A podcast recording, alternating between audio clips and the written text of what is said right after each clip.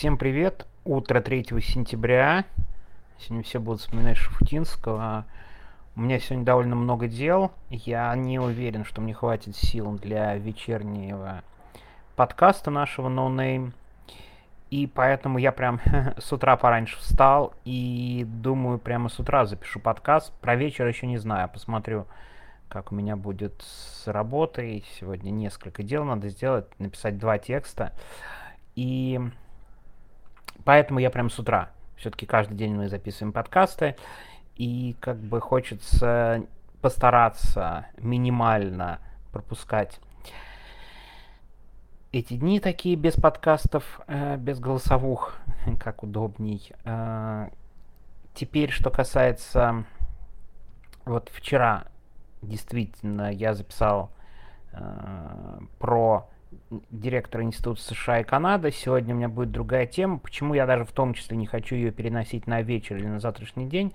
Я боюсь, она немножко забудется, а хочется все-таки чуть больше соответствовать новостным событиям, поэтому у меня довольно новостная относительно штука, на самом деле не до конца может быть новостная, потому что повод новостной, а сам подкаст сегодня будет не совсем новостным. Итак, не знаю, видели ли вы вчера о том, что в Израиле, в Тель-Авиве стрельба, израильская полиция открыла огонь на поражение прям, да, в Эритрейск, в эритрейцев, в тех эритрейцев, которые проводили акцию протеста около посольства Эритреи.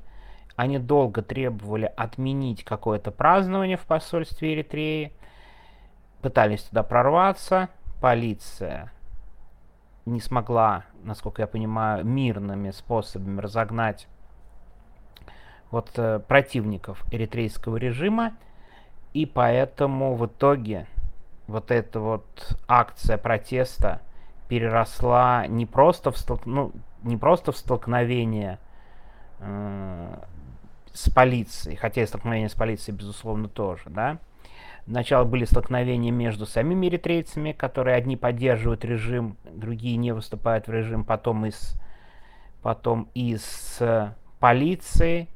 Очень много раненых, я так понимаю, там больше сотни как минимум раненых, э, пострадавших, вернее, больше сотни, из них э, э, раненые, в воздух стреляли боевыми патронами, ну то есть прям со- совершенно серьезнейшие беспорядки, то есть, э, в общем, совершенно такие беспрецедентные, тем более, мне кажется, для Израиля. И, наверное, не знаю, многих, немногих э, возникает вопрос, что это вообще такое? Почему эритрейцы там дерутся между собой и почему это вообще происходит в Израиле? Ну, то есть, вполне разумный вопрос, что это такое? Может, я не внимательно читал, и где-то есть максимально подробный разбор, э, почему так происходит. Но я как-то не нашел, э, там к- довольно кратко везде упоминается причина, э, такая коротенькая, да, э, про Эритрею. Давайте все-таки очень подробно поговорим о причинах, потому что Эритрея одно из худших государств на свете. Одно из худших просто буквально. И чтобы вы понимали, она находится на последнем месте в рейтинге свободы прессы. Ниже, чем ка эн дэ эр, и Туркменистан, и тем более там даже Беларусь. Куда, казалось бы, ниже. Но они смогли. Они еще ниже. С экономами ситуация немножко другая. Они там повыше. Они опережают стран десять-пятнадцать. Я даже посмотрел, почему. Потому что журнал Economist признает в Эритрее довольно высокую степень. Для меня, конечно, это было таким откровением. Довольно высокую степень политической культуры. То есть политическая культура в Эритрее, чтобы вы понимали, вот как это не парадоксально звучит, но политическая культура в Эритрее, она прям на уровне, по крайней мере, журнал Economist оценивает политическую культуру в Эритрее, ну, на уровне многих не сказать, что там ведущих стран, но на уровне там как бы там входит Эритрея по политической культуре в там, ну не, если не в там в первый, наверное, в первые пятьдесят даже входит, то есть очень, очень, очень, очень высоко находится там, чтобы вы понимали, выше, чем США. Но бог с ним, это вопросы, наверное, все-таки к этому рейтингу. Я до конца не разбирал, может быть, кто-то специалист по этому рейтингу мне расскажет. Артем, мне не нужны телефоны, не надо мне подавать телефоны. Я записываю э, подкастик. Так что ж такого страшного в Эритрее, помимо политической культуры, что это за страна и откуда взялись беженцы из нее? Давайте я сначала немножко расскажу про историю Эритреи и контекст. Эритрея — это молодое государство, это очень молодое государство по нынешним временам. Оно существует только с тысяча девятьсот девяносто третьего года, ну, согласитесь, это вполне совсем недавно. И независимости Эритреи предшествовала долгая борьба за независимость. Она началась после того, как Эфиопия лишила Эритреи федеративного устройства. Это произошло в начале шестидесятых, когда, ну, Эфиопия и была независимым государством, когда император Хайле Селассие, вот он уничтожил федеративное устройство, и тогда в Эритрее началась борьба за независимость, сепаратисты стали создавать свои организации, эритрейские националисты начали бороться за независимость Эритреи. Конфликт вооруженный продолжался тридцать лет. тридцать лет. С разной степенью успеха. Кстати говоря, помните, я рассказывал про Эфиопию и историю Эфиопии в одном из подкастов прежних, там, где речь шла о премьер-министре Эфиопии. Сейчас будет история в том числе об этом. Так вот, Эритрее довольно серьезно помог конфликт Эфиопии с Сомали, потому что Эфиопия была сосредоточена на войне против Сомали, которую Эфиопия выиграла.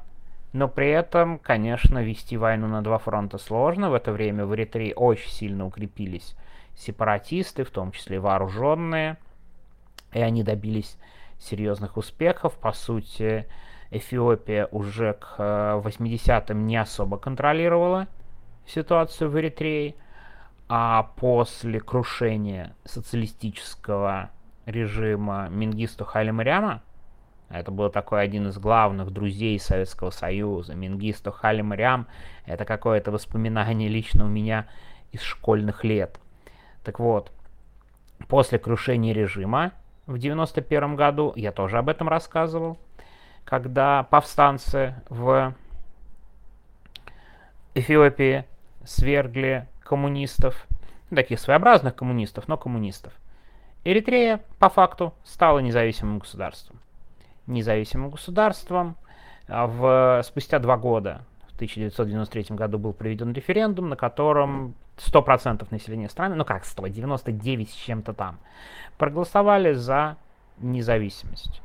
И постепенно мир признал, да, вот де-факто такое состояние. Но надо понимать, тридцать лет борьбы за независимость.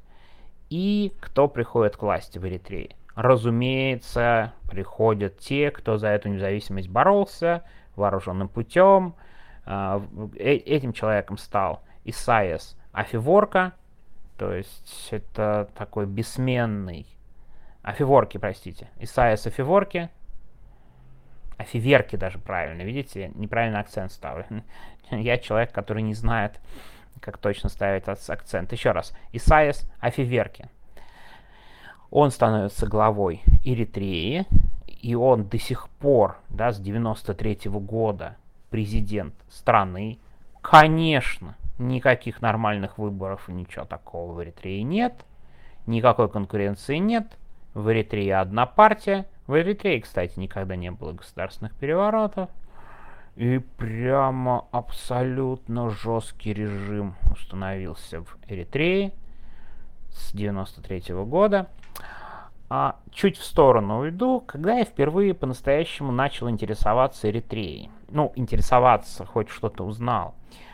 Помните, я рассказывал, как я был военным корреспондентом в газете точка ру, и однажды один из экспертов военных, ну, он, мы там общались, понятное дело, мне надо было какую-то информацию узнавать о том, что и как происходит, он меня спросил, а нет ли у меня желания съездить в Эритрею, а то тут, возможно, будет поездка в Эритрею.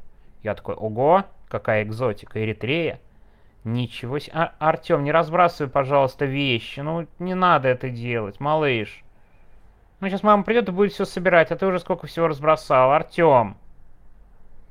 Опять все достал. Простите, ребенок разбрасывает свои вещи из шкафа. Так вот. Я такой, ого, какая экзотика. Надо как бы посмотреть, что это там такое в Эритрее происходит. И раз начал читать я про Эритрею, и... чем больше читал и узнавал про политический режим, не то чтобы мне меньше туда хотелось, но я представлял, куда нам придется ехать. Ну, правда, я в итоге... Артем, не разбрасывай! Пожалуйста! Все вещи достал! Положи на место!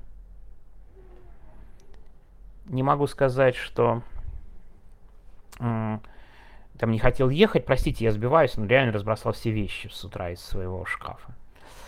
М- но становилось как-то прям не по себе от того, что происходит в Эритрее. Почему? Да потому что эта страна находится постоянно в режиме вооруженных конфликтов с соседями, имеет какую-то безумную милитаризацию. То есть, если нам кажется, что милитаризация там в России сейчас или где-то еще, то в сравнении с Эритреей это такие пустяки, простите, с точки зрения милитаризации, с точки зрения режима, которые как бы нам и не снились абсолютно. Я немножко, простите, отвлекусь. Потому что, ну, невозможно, ребенок э, тотально все разбрасывает. Э, короче говоря, да, продолжаем. Ничего не, не можем сделать с ребенком, потому что он э, продолжает все разбрасывать. А тем не менее, простите, все-таки попробую закончить. Я думаю, он как раз к этому времени достанет все вещи из своего шкафа. Режим, правда, абсолютно безумный, совершенно чудовищный. И, чтобы вы понимали, в стране постоянная всеобщая мобилизация обязательно. И, внимание, нет никаких сроков увольнения из армии.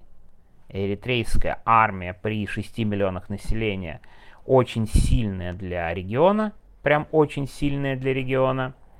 Она очень большая. И опять, если помните, когда я говорил о конфликте в Эфиопии, именно эритрейская армия э, в регионе Тиграй помогла федеральному эфиопскому правительству, в общем, подавлять выступления сторонников независимости. Не, но все-таки он начал скандалить. И ничего с этим не сделаешь. Разбросал все коробки. Так вот. И ушел теперь плакать. Потому что лишили возможности разбросать все до самого конца. В Тиграе именно эритрейская армия вошла в регион.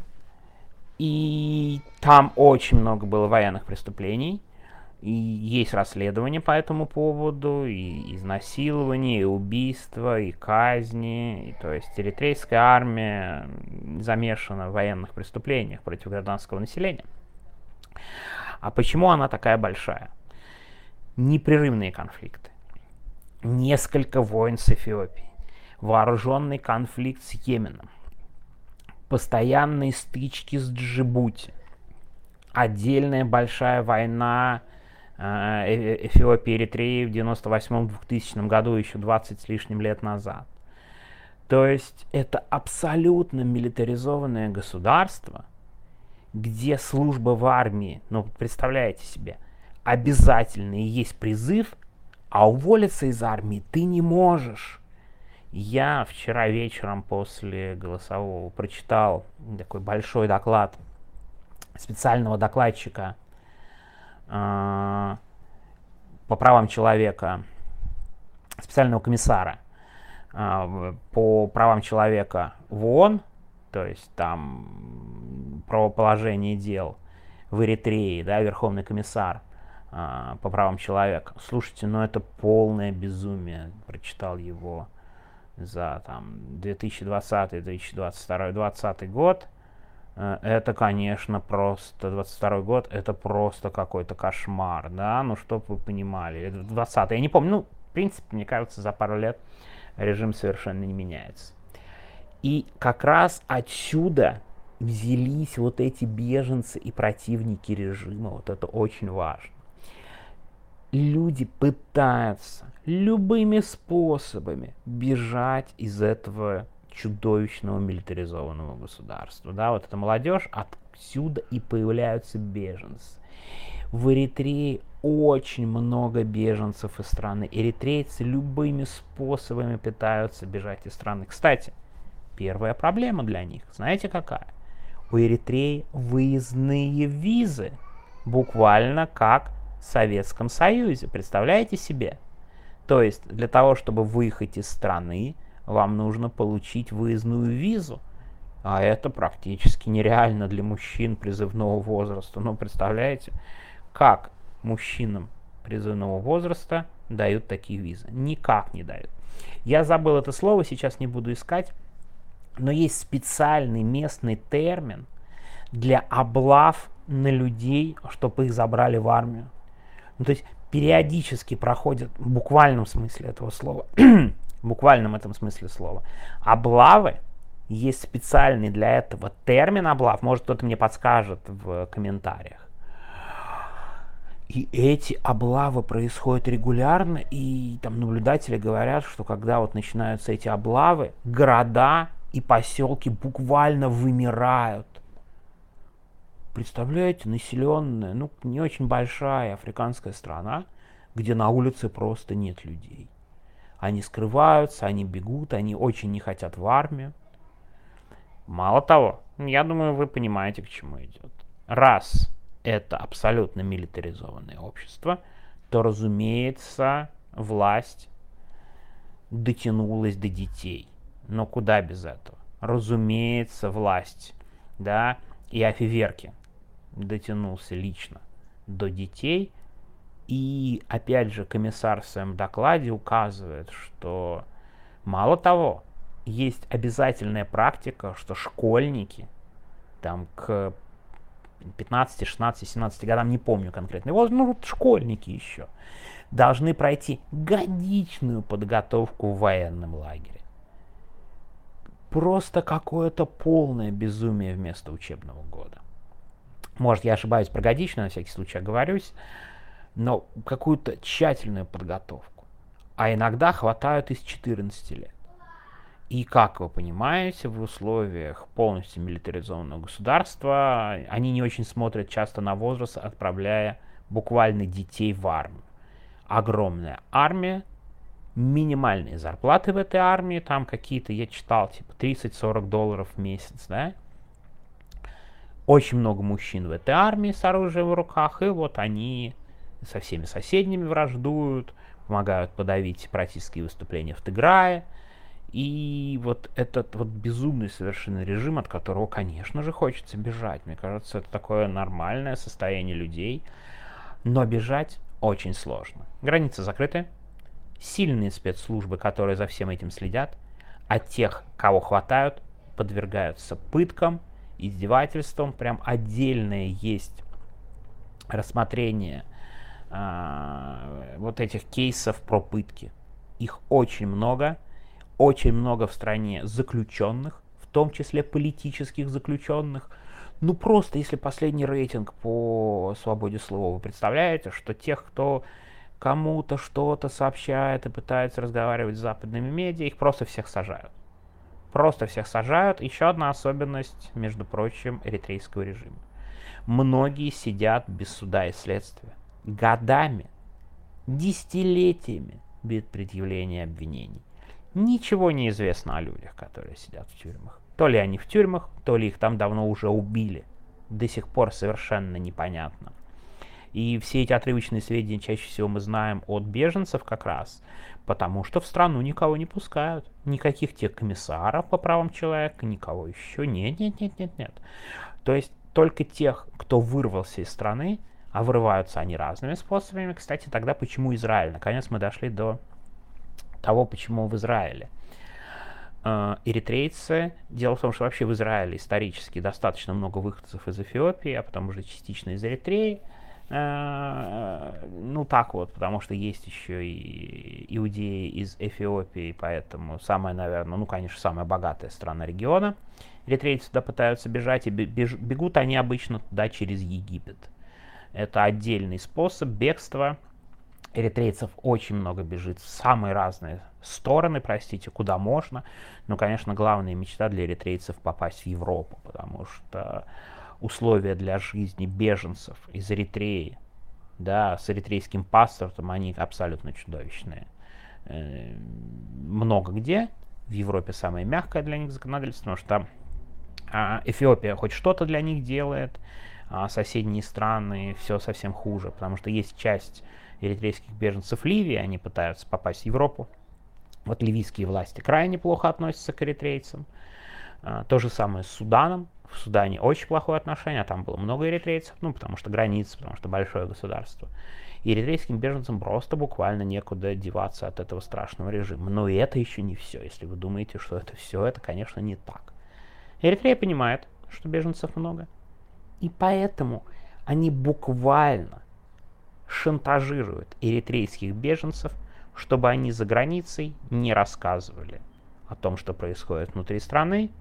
Они не взаимодействуют с теми эритрейцами, кто пытается получить какие-то документы и так далее. Мало того, есть отдельный налог на эритрейских беженцев за границей. Вот тебе нужен какой-то документ от эритрейского посольства, не знаю, в Израиле, где-то еще. Ну, плати налоги специальные, чтобы получить какую-нибудь бумажку, поменять паспорт или так далее. А если уж ты начинаешь выступать против режима, то твоих родственников, которые остались в Эритрее, отправят в тюрьму, будут пытать, и власти Эритреи это, это вообще особо не скрывают. То есть, да, любая критика режима — это наказание для всех твоих родных и родственников, тех, кто остался в Эритрее. Представляете, какое государство? Если говорить о преследованиях, я тоже об этом почитал, господи, преследуют, кажется, абсолютно всех. Ну, политическую оппозицию я уже сказал. Про журналистов я тоже вроде как сказал, но думаете, этим ограничиваются? Ничего подобного. Очень много фактов преследования женщин. По, именно потому что женщины тоже призываются в армию. Ну, представьте себе, да, нормальный такой режим. И очень много фактов и сексуального насилия, и использования в качестве домработниц, и так далее. Такой просто полурабовладельческий режим а, установлен в стране. Отдельные преследования против религиозных общин, да? Как вы думаете, кто в том числе пострадал в Эритрее и сидит в тюрьме? Правильно, довольно легко угадать. Свидетели Иеговы сидят в тюрьме и преследуются в Эритрее. Но, кстати, с Эритреей интересно, есть часть населения мусульманская, значительная часть православная, есть отдельная эритрейская православная церковь, которая, кстати, и принадлежит сам Исайяс Афеверки. То есть это эритрейская православная церковь. И, к примеру, в Эритрее довольно некомфортное положение у католиков и у католической церкви. То есть там их куда-то не пускают, у них отобрали э, ну, там какие-то медицинские учреждения. Кстати, с медициной, с образованием просто полная беда. Прямо катастрофа в стране. Ничего такого нет. Ну а зачем? Если всем надо идти служить в армию, да, согласитесь? Какая там медицина, какое там образование? О, вот еще. А, так что преследование буквально абсолютно всех, кого можно, и, и так далее. То есть огромное количество беженцев из Эритреи. Люди пытаются действительно бежать в любые страны. И теперь представляете, откуда взялись беспорядки в Израиле? Почему часть эритрейцев настолько радикально ненавидят свое правительство и, и, и государство, да, насколько э, степень ожесточения среди беженцев, среди политических иммигрантов есть к своему государству, и почему такие события вчера развернулись в Тель-Авиве. Это, в общем, не могу сказать, что это прям объяснимая абсолютно вещь, но это, конечно, просто какое-то безумное государство. Абсолютно безумное государство. И вот что с этим делать? Людям, которые там родились и там, и там живут, да? Только бежать. Бежать очень трудно. Надо очень много денег. Денег у них обычно нет. И мировому сообществу дела до этого особого нет. Так что очень, по-моему, трагическая история, очень страшная, я вот прочитал, прям действительно страшная ситуация, когда нам кажется, что там у нас все совсем плохо, да, можно посмотреть на Эритрею, есть куда стремиться. Когда я вчера читал про облавы на молодых людей, ну это вот, знаете, вот это просто у меня в кад... всплыли кадры мобилизации в ДНР, ЛНР. Когда, да, на улицу надо не выходить, чтобы не попасть под облаву для зачисления в армию и призыв на войну. А, вот то же самое в Эритрее происходит на протяжении буквально тридцати лет. Так что совершенно какое-то безумное государство. Простите, я тут много отвлекался на ребенка. Ну, давайте, наверное, будем потихоньку заканчивать. А так уже двадцать семь минут, особенно с утра. Не уверен, что вы к этому готовы. Так что эритрейские беспорядки в Тель-Авиве. И почему такое ожесточение и такие, такие столкновения лично мне, когда я чуть внимательнее почитал, ну я раньше знал, что там все плохо, но когда я сегодня прочитал доклад комиссара и там другие материалы, рассказы, там да, достаточно много в западной прессе рассказов эритрейцев и бегущих из Эритреи, о пытках и о чем-то таком, конечно, становится чуть более понятна степень ожесточения. Так что, видите, какой мир. Так никто, кстати, мне и не ответил, кто слушает до конца. Не угадал правильный ответ, в каком исследовательском институте при РАН я учился. Ну, что ж, будем ждать правильного ответа. Если его не будет, может быть, через пару недель сам об этом расскажу. Всем хорошего воскресенья. Еще раз повторю, не уверен, что вечерком запишу голосовое, но в любом случае оно сегодня у нас есть. Да, доброго утра, девять двадцать по Москве, а у меня уже голосовое почти на полчаса. Все, всем пока.